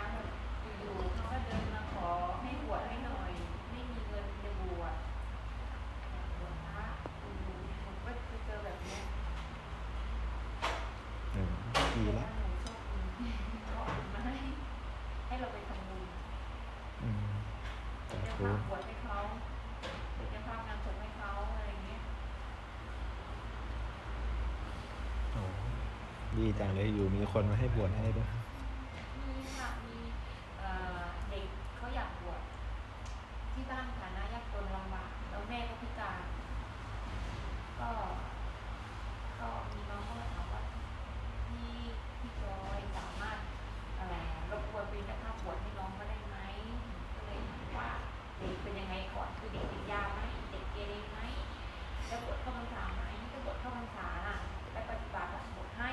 แต่ถ้าบวช5วัน7วันไม่บวชบอกเผื่อบอกเด็กแต่ปรากฏว่าเด็กอ่ะเด็กก็นิสัยก็ใช้ได้อยู่ก็ถามชาวบ้านถึงนั้นเขาก็บอกว่าใช้ได้แล้วก็บวชเข้าพรรษาแล้วจะบวชเมื่อไหร่นะก็จะบวชเมื่อไหร่บวชแล้วบวชให้ประมาณที่ใต้ลงไปบวชคนขอซื้อของคนที่จะวิ่งเลยลงไปบวชที่ใต้ถ้าเด็กใครอยากบวชไม่มีของจะบวชก็บอกของเยอะแยะลูกป้าที่การดูว่าปวดลูกเสร็จแล้วหนูซื้อข้าวสารอาหารแห้งไปให้ป้าไปอีกเพราะว่า3 เดือนที่ลูกปวดเนี่ยป้าไม่ต้องห่วงคือ3 เดือนเนี่ยโอ้ไปจากข้าวสารกระสอบนึงไปจากอาหารแห้งของใช้ทุกอย่างไปให้คือ3 เดือนเนี่ยแต่หนูจะไม่ค่อยบริจาคเป็นเงินนะจะเน้นเป็นจะซื้อของไม่ให้ก็คือ3 เดือนที่ลูกปวดป้าไม่อดป้าจะไม่มีรายได้แต่ป้าก็ไม่อดต้องให้ไปเพราะรอบหลังโอนมาอีกก็ซื้อไปให้อีกชุดนึงแล้วก็คือเราก็จบผิดแค่นั้นเพราะว่าถ้าเราไปให้ตลอดที่ไปอ่ะมันจะเป็นการเขาก็จะนั่งรอเลยไม่ทำอะไรเราก็พยายามให้เขาศึกษาเรื่องอย่างที่เขาก็ศึกษาแล้วไม่ได้เป็นพระแล้วหน้าที่ก็คือต้องมาทำงานเลี้ยงดูพ่อแม่เราก็จะบอกหน้าที่รับผิดชอบของเราแต่3 เดือนที่ลูกชายของผมเนี่ยเราจะดูแลสาธุเอาไประลึกบ่อยๆแต่ว่าสิ่งที่ขาดหายไปคือเราไม่เคยหยิบมันมาระลึกว่าเราทำนั้นแล้วไม่เคยทำให้เกิดแบบปลื้ม หรือว่าเกิดกุศลในใจเราได้มองผ่านเราก็ได้เหมือนกันว่าเราเคยทำนี้เคยทำนี้แต่ว่าแค่พูดถึงเอ่ยถึงแต่ไม่ได้แบบระลึกให้เกิดกุศลจะขับตรงนั้นก็จะเริ่มทำนั่งใจดูเพราะว่าจริงๆพอเรานั่งระลึกจริงๆแล้ว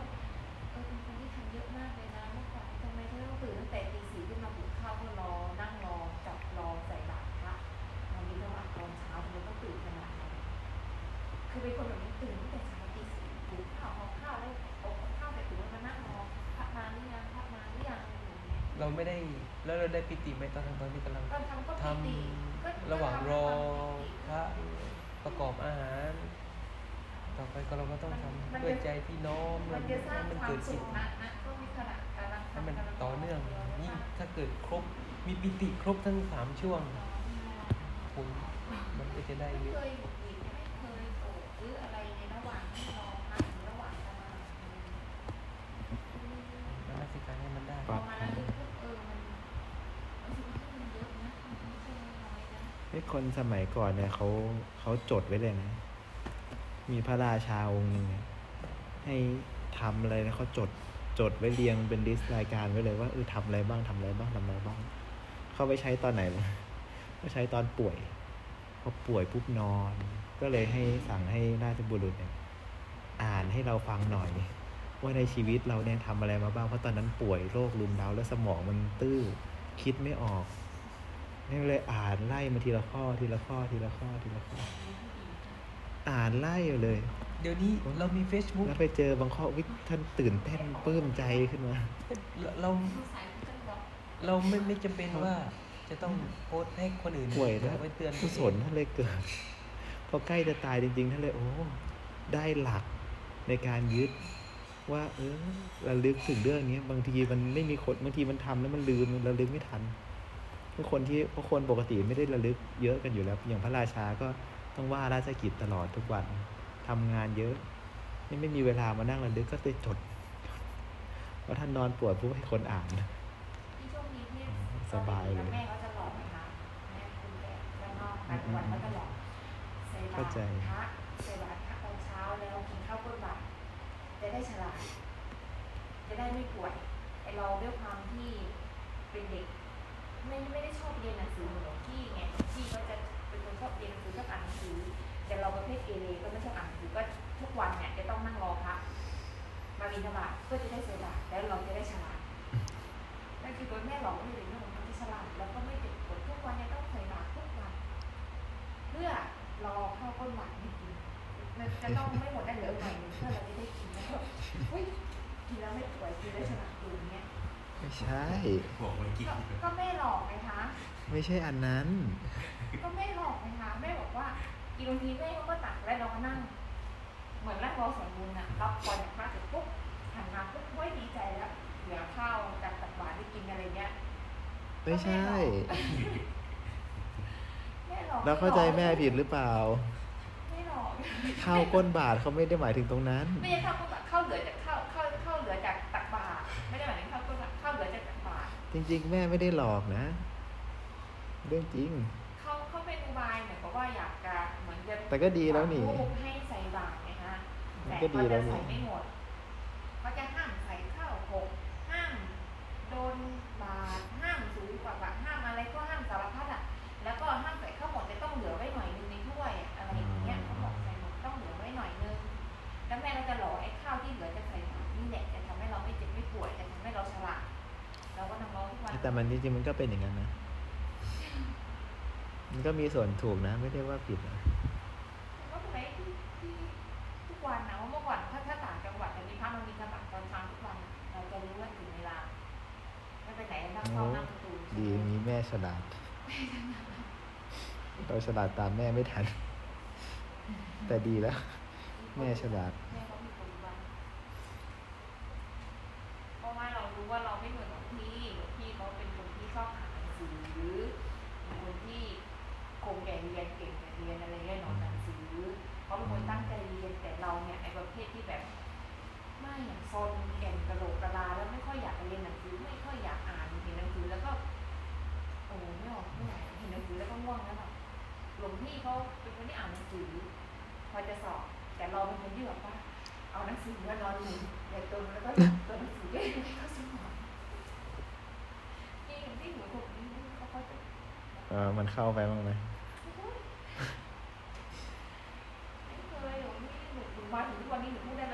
ผมพี่ก็เอาหนังสือไว้ใต้หมอนเหมือนกันนะตอนจะสอบก็โดนมาเหมือนกันนี่ก็มันจะเข้าพี่ก็ตื่นสีมันนะคะพี่ก็โดนมาเหมือนกันบอกว่าทำไมอ่านพี่สีเราไม่เป็นเองแล้วก็จะสอบวิชาหนึ่งก็นางเขาจะสอบวิชานี้ใช่ไหมหยิบขึ้นมาอ่านก่อนเข้าห้องสอบไม่เดี๋ยวมันจะต่ำตรงนี้เลยมันก็เกินไปแค่นั้นไม่น่าเกิดจริงแต่ก็ดีนะเป็นวิธีที่ของแม่ทำให้ปลูกฝังให้เราเนี่ยใส่บาตรทำบุญให้เป็นเข้าวัดให้เป็นจริงเขาก็พูดกันแบบนั้นนะว่าข้าวก้นบาตรเนี่ยกินแล้วฉลาดสุขภาพดีจริงๆมันมาจากว่าอาหารที่พระฉันเนี่ยพระฉันด้วยการพิจารณาอะไรนะเข้ามาตรงไหนตรงนี้ได้มาอยู่นี้ไม่ได้มาตรงนี้แล้วพระพี่กุฏิข้างหลังนี่ห้องบรรยายจริงๆพระเนี่ยฉันอาหารทุกคำนะท่านพิจารณานั้นอาหารทั้งหมดที่โยมเอามาถวายนะผ่านการพิจารณามาทั้งหมดนะจริงๆตั้งแต่ครับปฏิสังขารโยนิโสปินดาปาตังปฏิเสวามิเนวะตวายานมัทธายาเป็นต้นก็คือการพิจารณาอาหารแต่จริงๆอันนั้นคือรูปแบบแต่ในความเป็นจริงแล้วท่านก็จะต้องพิจารณาอาหารแต่ละคำที่ฉันนะบางคนพิจารณาโดยความเป็นของปฏิกูลของอาหารบางคนพิจารณาโดยว่าอาหารนี้มาจากกำลังบุญของพุทธเจ้าบางคนระลึกทานกุศลขณะทานระลึกพุทธคุณขณะทานบางคนระลึกอสุภะขณะทานบางคนระลึกถึงว่าทุกคำกลืนเป็นโอกาสทำให้เราสิ้นลมหายใจได้ทุกคำกลืนอาจจะติดหลอดลมตายเมื่อไหร่ก็ได้เลิกเลยทานด้วยความไม่ประมาทแล้วว่าระลึกมรณะสติทุกคำกลืนอย่างเงี้ยแปลว่าอาหารทุกคำที่ท่านฉันนะฉันด้วยการพิจารณาอาหารที่อยู่บนโต๊ะทั้งหมดนั้นผ่านการพิจารณาของพระทำไอตัวกุศลจิตมันอัดแน่นเต็มอาหารเราเนี่ยเขาเรียกว่าอาหารก้นบาตรเนี่ยเวลาพระสละก็สละด้วยการพิจารณาไม่ได้ให้โดยลำเอียงเพราะรักไม่ได้ให้โดยลำเอียงเพราะโกรธไม่ได้ให้โดยลำเอียงเพราะกลัวไม่ได้ให้โดยลำเอียงเพราะหลงเป็นต้นแต่ว่าให้โดยการพิจารณาว่าอาหารนี้เหมาะกับใครมานั้นคนที่ทานอาหารก้นบาตรก็ได้ฉลาดเขาก็เชื่อกันแบบนี้ซึ่งมันมีส่วนจริงอาหารที่เราตักบาตรคนที่ตักบาตรก็ตักด้วยการทำสติสัมปชัญญะให้เกิดขึ้นขณะตักบาตรก็ต้องตั้งใจบรรจงตักบาตรตักด้วยความนอบน้อมตักด้วยความมีสติต้องระวังไม่ให้กระทบกับบาตรของพระระวังทัพพีไม่ให้หกระวังข้าวเนี่ยสติที่เกิดขึ้นนั่นแหละทำให้เราฉลาดแต่ข้าวที่เหลืออยู่นั่นน่ะมันเหลือจากการที่เราใช้สติใช้ปัญญาใช้ความเพียรที่สร้างสรรค์ที่เกิดขึ้นในการใส่บาตรทานข้าวแบบนั้นก็ฉลาดเหมือนกันเพราะมันเป็นข้าวที่มันเหลือด้วยสติมันไม่ได้เหลือแบบว่าลืมตักแล้วมันเหลือทิ้งแต่เราตั้งใจตักให้เหมาะสมมันก็มีส่วนเขาก็ไม่ได้หลอกหรอกเขาพูดเรื่องจริงนั่นแหละแต่เขาอาจจะรู้หรือไม่รู้ว่ามันเหตุผลยังไงแต่ว่าแต่ดีดีสอนดี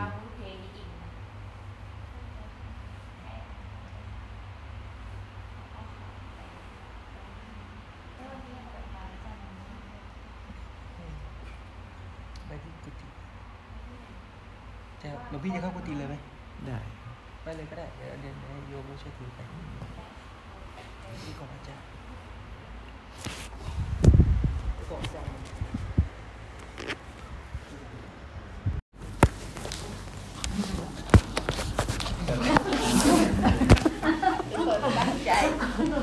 น่ารักมาก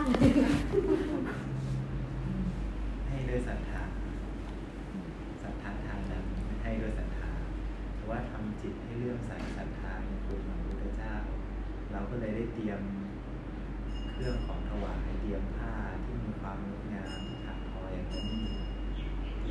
ที่มีความงามที่เหมาะสมกับพระสรีระคุณของพระเจ้าก็เตรียมมาถวายพระเจ้าแล้วให้ด้วยศรัทธาเราให้ด้วยความเคารพแล้วเราตั้งใจว่าจะให้ด้วยความมีจิตที่เลื่อมใสศรัทธาเลื่อมถึงองค์มีจิตที่นอบน้อมเคารพต่อพระเจ้าแล้วก็เลือกของที่เหมาะสมกับการประดิษฐานในบนพระพุทธรูปเลือกของที่เหมาะสมกับพระสรีระที่มีความงดงามของพระเจ้าเราก็หาผ้าที่มีความงดงามที่ดีที่สุดเท่าที่เราสามารถหาได้จะมาประดับประดาพระพุทธรูปให้พระสรีระของพระเจ้ามีความโดดเด่นแล้วก็แสดงลักษณะที่งดงามลักษณะของมหาบุรุษให้ออกมาได้เราก็เลยเตรียมผ้าที่มีความงดงามที่เหมาะสมกับพระรัศมีของพระเจ้านี่แปลว่าให้ด้วยความเคารพด้วยให้ด้วยความนอบน้อมให้ด้วยความเคารพให้ด้วยความยำเกรงและมีอะไรให้ถูกตาเราเห็นโอกาสที่ว่าคือผ้าผืนเก่ามันเก่าแล้วก็มีรอยแล้วก็ไม่งามไม่เหมาะสมกับพระบารมีของพระพุทธเจ้าเราก็เลยเลือกการในการนำผ้าเนี่ยมาให้ถูกกันว่าเรามาให้เพื่อเปลี่ยนผ้าที่เก่าให้ดูไม่เก่าแต่ว่าเรากำลังทำการประทานพอเห็นผ้าที่เสื่อมที่โทรมไปตามกาลเวลาแล้วก็มีใจน้อมสละน้อมถวายน้อมบูชาก็เลยน้อมนำผ้าใหม่มาถวายมาบูชาพระเจ้าให้โดยไม่กระทบตนและบุคคลอื่นทานที่เราเตรียมมาเราไม่มีเจตนากระทบกระทั่งบุคคลอื่นไม่มีจิตยกตนชูตนเปรียบเทียบตนว่าผ้าของเราดีกว่าผ้าของบุคคลอื่นไม่มีจิตคิดว่าผ้าที่เราเตรียมมาดีกว่าผ้าเดิมที่เขานำมาถวายบุคคลที่นำมาถวายเดิมเราก็น้อมอนุโมทนากับที่เขาได้นำมาถวายแต่เมื่อสภาพปัจจัยมันเปลี่ยนเหตุปัจจัยเปลี่ยนการเวลามันเปลี่ยนผ้าเก่ามันก็โทรมไปตามกาลเวลาเราเห็นว่าผ้านั้นไม่เหมาะกับพระพุทธบารมีของพระเจ้าแล้วเราก็นำผ้าใหม่มาเปลี่ยนให้เหมาะสมแต่ว่าให้โดยไม่กระทบตนและบุคคลอื่นด้วยก่อนให้เราต้องนั่งตั้งปุพพเจตนามาตลอดตั้งแต่เตรียมผ้าตั้งแต่ถักผ้าทอผ้า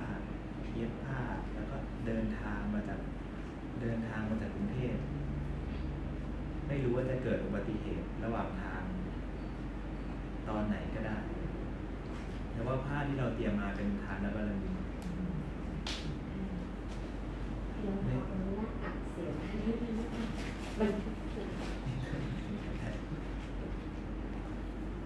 ักเสบมันแล้วพูดไม่เดินเดิมทำไมแอนจำได้หมดแล้วแอนอัดเสียงไว้แล้วก็เริ่มใหม่คัดค่ะคือผ้าที่เราเตรียมมาไม่รู้ว่าเราจะเกิดอุบัติเหตุตายระหว่างทางอะไรนะแต่ว่าการเตรียมผ้ามาถวายพระผู้ชายเป็นทานบารมีการน้อมระลึกว่าต่อให้เราจะต้องสูญเสียอวัยวะในระหว่างที่เดินทางมาในระหว่างเตรียมตัวในระหว่างทางทุกอย่างจนกว่าจะได้ถวายนี่เป็นเราก็จะไม่ทำให้ทานบารมีของเราเสียหายนี่เป็นทานบารมีการระลึกว่าเราอาจจะต้องเกิดอุบัติเหตุตายระหว่างทางตอนไหนก็ได้ไม่รู้ว่าเรายอมสละชีวิตแม้ว่าจะเกิดอุบัติเหตุตายระหว่างทางก็ไม่มีอะไรมาขัดขวางทางกุศลของเราได้แต่ว่าเราได้ทานนั้นปรมัตถบารมีแม้เหตุเพราะชีวิตเราก็ไม่ทำให้ทานของเราเสื่อมเสียไม่ทำให้ทานของเราเศร้าหมองเป็นศีลบารมีนั่นในฐานะที่เราเป็นจารีตศีลที่เราทำตามแบบอย่างของอริยชนในสมัยก่อนเขาก็น้อมมีนางวิสาขาเป็นต้นก็น้อมนำผ้าน้อมนำจีวรมาถวายพุทธบูชาการให้ทานของสัตตบุรุษมันมีข้อนึงว่ารู้ผลก่อนแล้วจึงให้และการถวายผ้าเป็นทานเนี่ยมีผลคืออะไรจะให้ผลยังไงมีผิวพรรณที่ผ่องใสจะได้เสื้อผ้า ได้เครื่องประดับนางวิสาขาที่ได้เครื่องมหาลาภประสานก็มาจากกุศลกรรมข้อหนึ่งมาจากการถวายจีวรแด่ภิกษุสงฆ์แด่พระปัจเจกพุทธเจ้าต้นเนี่ยบุคคลที่ได้กษัตริย์ที่ได้เครื่องอิสริยยศต่างๆที่ได้เครื่องประดับต่างๆก็มาจากกุศลข้อหนึ่งการถวายผ้าการถวายจีวรกลุ่มเทวดาที่มีเสื้อผ้าตาพรที่งดงามก็มาจากกุศลกรรมที่ได้ถวายผ้าเนื้อดีถวายผ้าจีวรการให้ผ้าเป็นฐานอันนั้นเป็นผลโดยอ้อมแต่ว่าหนึ่งผลโดยอ้อมเราก็รู้แต่เรารู้ว่าผลโดยตรงมันมีผลโดยตรงกับผลโดยอ้อมใช่ไหมผลโดยตรงของการถวายผ้าอย่างนี้ต้องมาก็คือการได้พระนิพพานยิ่งผลโดยตรงของการถวายผ้านี่เป็นเครื่องป้องกันภิกษุที่ได้จีวรเขาห่มพระเนี่ยห่มจีวรเพื่อป้องกันเหลือบยุงลมแดดเพื่อป้องกันอากาศที่อันตรายจากภายนอกแล้วก็ป้องกันปกปิดความละอายเป็นต้นแต่ว่าอานิสงส์ของการถวายผ้าเราก็จะได้เครื่องป้องกันทั้งที่เป็นเสื้อผ้าข้างนอกก็เป็นเครื่องป้องกันก็เป็นผลโดยอ้อมแต่ว่าเครื่องป้องกันภายในก็คือสติที่คอยป้องกันกระแสชีวิตเราจากบาปจากอกุศลกรรมทั้งหลายสติที่เกิดขึ้นก็ป้องกันความหลงลืมสติศรัทธาที่เกิดขึ้นก็เป็นเครื่องป้องกันกระแสชีวิตเราจากความไม่มีศรัทธาความเพียรที่เกิดขึ้นก็เป็นเครื่องป้องกันกระแสชีวิตเราจากความท้อถอยสมาธิที่เกิดขึ้นก็เป็นเครื่องป้องกันกระแสชีวิตเราจากความฟุ้งซ่านปัญญาที่เกิดขึ้นในกระแสชีวิตก็เป็นเครื่องป้องกันเราจากอวิชชาจากความไม่รู้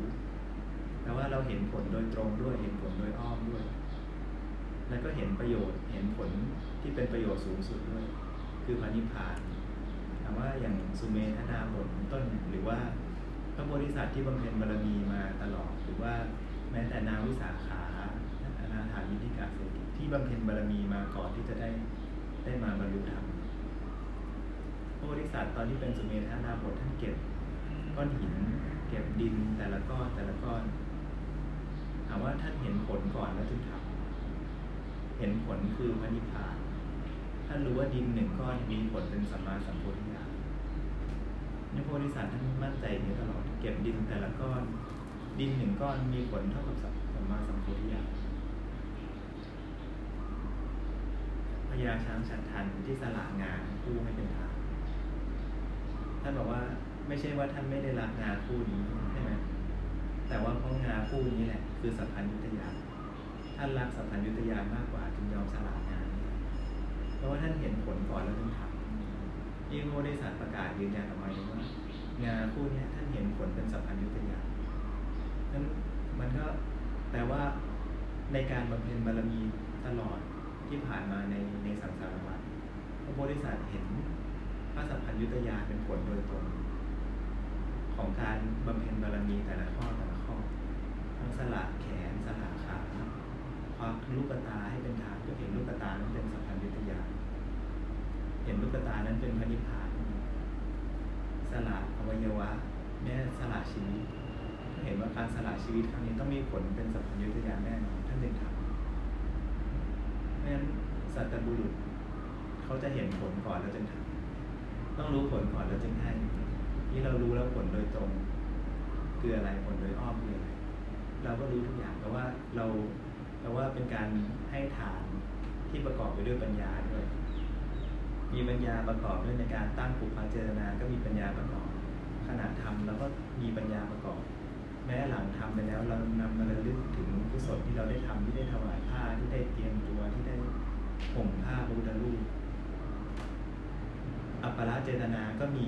ปัญญาประกอบพุทธเจ้าพระโพธิสัตว์ก็จะตั้งปัญญาที่ฐานาปัญญาที่ฐานาสัจจาที่ฐานาจาคาที่ฐานาอุปสมาที่ฐานาแล้วว่าพระเจ้าพระโพธิสัตว์เนี่ยจะตั้งความปรารถนาจะตั้งอธิษฐานไว้ตลอดว่าไม่ว่าพบเจอสถานการณ์ใดๆก็ตามจะใช้ปัญญานำหน้าตลอดจะรับสถานการณ์ด้วยปัญญาตลอดเพราะว่าเราก็ทำตามแบบอย่างของพุทธเจ้า เราก็ทำตามแบบอย่างของคนอีสานเมื่อมาเจอสถานการณ์ใดๆเนี่ยแม้ในปุพพเจตนาฉัตรเจตนาปราเจตนาเราก็มีปัญญาประกอบมีปัญญาร่วมด้วยมีปัญญานำหน้าในการทำกิจกรรมต่างๆแล้วก็เป็นการตั้งอธิษฐานว่านับตั้งแต่ขณะนี้เป็นต้นไปจนกว่าจะถึงเส้นความพ้นทุกข์เราจะไม่ทำให้ปัญญาที่หลุดออกไปจากกระแสชีวิตเราจะทำปัญญาให้เกิดตลอดแม้ในการทำทานก็จะมีปัญญาประกอบในการรักษาศีลก็จะมีปัญญาประกอบในการฟังธรรมก็จะมีปัญญาประกอบในการบำเพ็ญเนคขมะบารมีที่เรามาอยู่วัดกันเป็นเนคขมะบารมีแม้จะต้องสูญเสียอวัยวะแม้จะต้องอดอาหารแม้จะต้องหิวแม้จะต้องท้องอาจจะโดนน้ำย่อยกัดกระเพาะแม้กระเพาะอวัยวะจะเสียหายเราก็จะไม่ทำให้เนคขมะบารมีของเราเสียหายเนคขมะบารมีสำคัญกว่าทรัพย์สำคัญกว่าบ้านสำคัญกว่างานเนคขมะบารมีสำคัญกว่าญาติเนคขมะบารมีสำคัญกว่าอะไรแม้จะต้องตายลงเนี่ยก็จะไม่มีใจน้อมออกจากกามเพราะว่าเนคขมะบารมีสำคัญกว่าชีวิตในการถวายผ้าอย่างโยมก็เป็นทานบารมีศีลบารมีเนคขมะบารมีมีปัญญาบารมีคอยประกอบอยู่ตลอดมีความเพียรที่บุกฝ่าที่ไม่หวั่นไหวต่ออุปสรรคอันตรายทั้งหลายเป็นวิริยะบารมีเป็นวิริยะอุปบารมีแม้จะต้องสูญเสียอวัยวะแม้จะต้องเสียชีวิตเราก็จะไม่ทำความเพียรของเราให้ท้อให้ถดถอยลงมีขันติที่ไม่ทำความโกรธให้เกิดขึ้นไม่ว่าจะเจอผลกระทบอะไรก็ตามไม่ว่าอากาศจะหนาวอากาศจะร้อนจะมีฝุ่นมีเชื้อโรคต่างๆก็ไม่ทำความเครียดไม่ทำความโกรธให้เกิดขึ้นเราได้ขันติบารมีไม่ได้ต้องสูญเสียอวัยวะจากการทำกิจกรรมอยู่ในวัดตลอดเราก็จะไม่ทำความโกรธให้เกิดขึ้นแปลว่าได้ขันติอุปบารมีและแม้จะต้องสูญเสียชีวิตไปในระหว่างที่เราอยู่ที่หรือว่าในระหว่างที่ถวายผ้าในระหว่างขั้นตอนการห่มผ้าก็จะไม่ทำความโศกให้เกิดขึ้นแปลว่าเราบำเพ็ญขันติปรมัตถบารมีเป็นสัจจะบารมีในการพูดในการกล่าววาจาในการกล่าวคำน้อมถวายเป็นต้นในการกล่าวคำบูชาพุทธเจ้าในการกล่าวสรรเสริญคุณพุทธเจ้าซึ่งมีอยู่จริงแต่ว่าเป็นสัจจะบารมีสัจจะอุปบารมีสัจจะปรมัตถบารมีเป็นอธิษฐานบารมีในการตั้งใจในการตั้งใจมั่นในการบำเพ็ญกุศลต่างๆมีการถวายผ้าเป็นต้นและสัจจะบารมีของบริษัทก็คือที่บอกว่าพระพุทธเจ้าตั้งปัญญาที่ฐานนาตั้งใจว่าไม่ว่าเจอสถานการณ์อะไรก็ตามจะใช้ปัญญานำหน้าตั้งสัจจะที่ฐานนาเพราะว่าไม่ว่าเจอสถานการณ์อะไรก็ตามจะไม่ทำสัจจะวาจาให้เสียหายมีจาคาที่ฐานนาเพราะว่าตั้งมั่นในการสละแปลว่าเราพระโพธิสัตว์ที่น้อมสละน้อมให้น้อมแบ่งปันตลอดแล้วก็อุปสมาธิฐานะแปลว่าพระพุทธเจ้ามีเป้าหมายที่นิพพานตลอดในทุกกิจกรรมที่พระพุทธเจ้าทำที่พระโพธิสัตว์ทำมาตลอดในการเป็นบารมีไม่เคยมีชาติไหนที่น้อมไปได้ภพภูมิที่ดีตั้งแต่ได้รับพุทธพยากรมาก็มีเป้าหมายที่นิพพานตลอดแปลว่าเป็นอุปสมาธิฐานะเป็นอธิฐานบารมีของพระโพธิสัตว์แม้อธิษฐานบารมีนั้นก็มีอยู่ในกระแสชีวิตของเราการให้ทานการรักษาศีลการถวายทานเราก็มีเป้าหมายที่พระนิพพานกันซึ่งพระนิพพานไม่ได้อยู่ไกล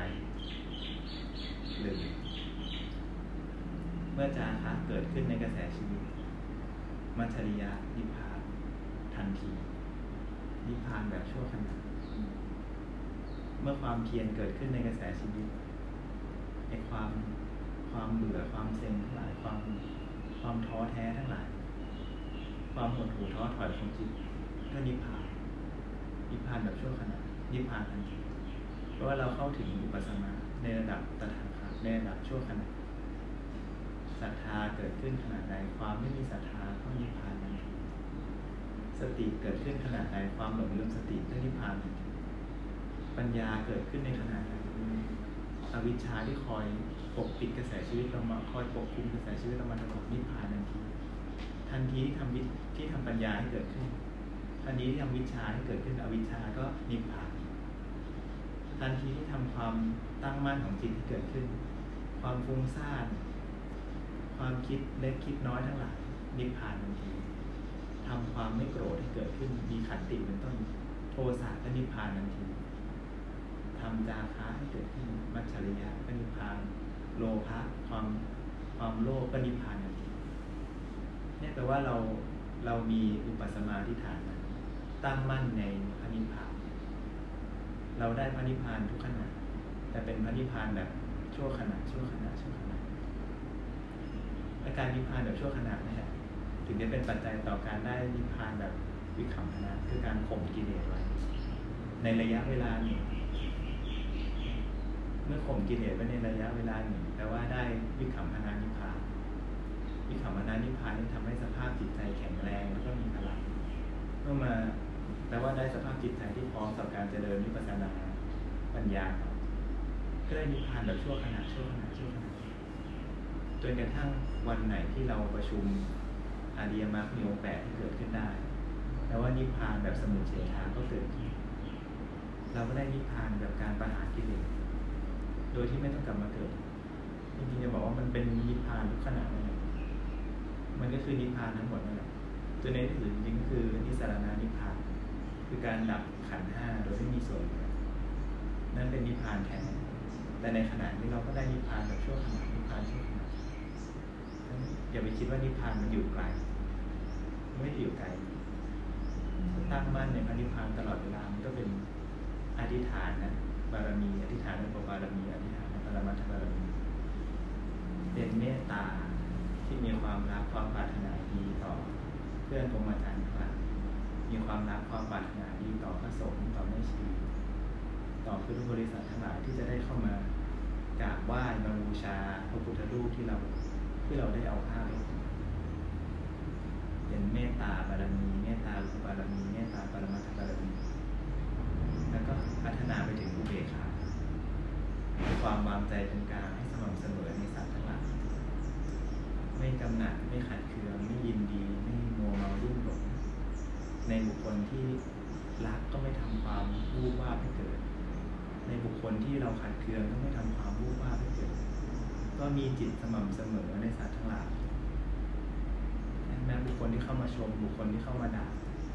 ไม่ทำความวูบวาบให้เกิดแปลว่าที่เรากำลังบำเพ็ญอุเบกขาบารมีไม่ใช่มีแค่พระโพธิสัตว์เท่านั้นเราก็มีอุเบกขาบารมีก็ไม่ได้อยู่ในกระแสชีวิตของโพธิสัตว์เท่านั้นกระแสชีวิตของเราก็มีอุเบกขาบารมีการถวายผ้ากับการบำเพ็ญบารมีมันเลยไม่ต่างมันเลยเป็นเรื่องเดียวกัน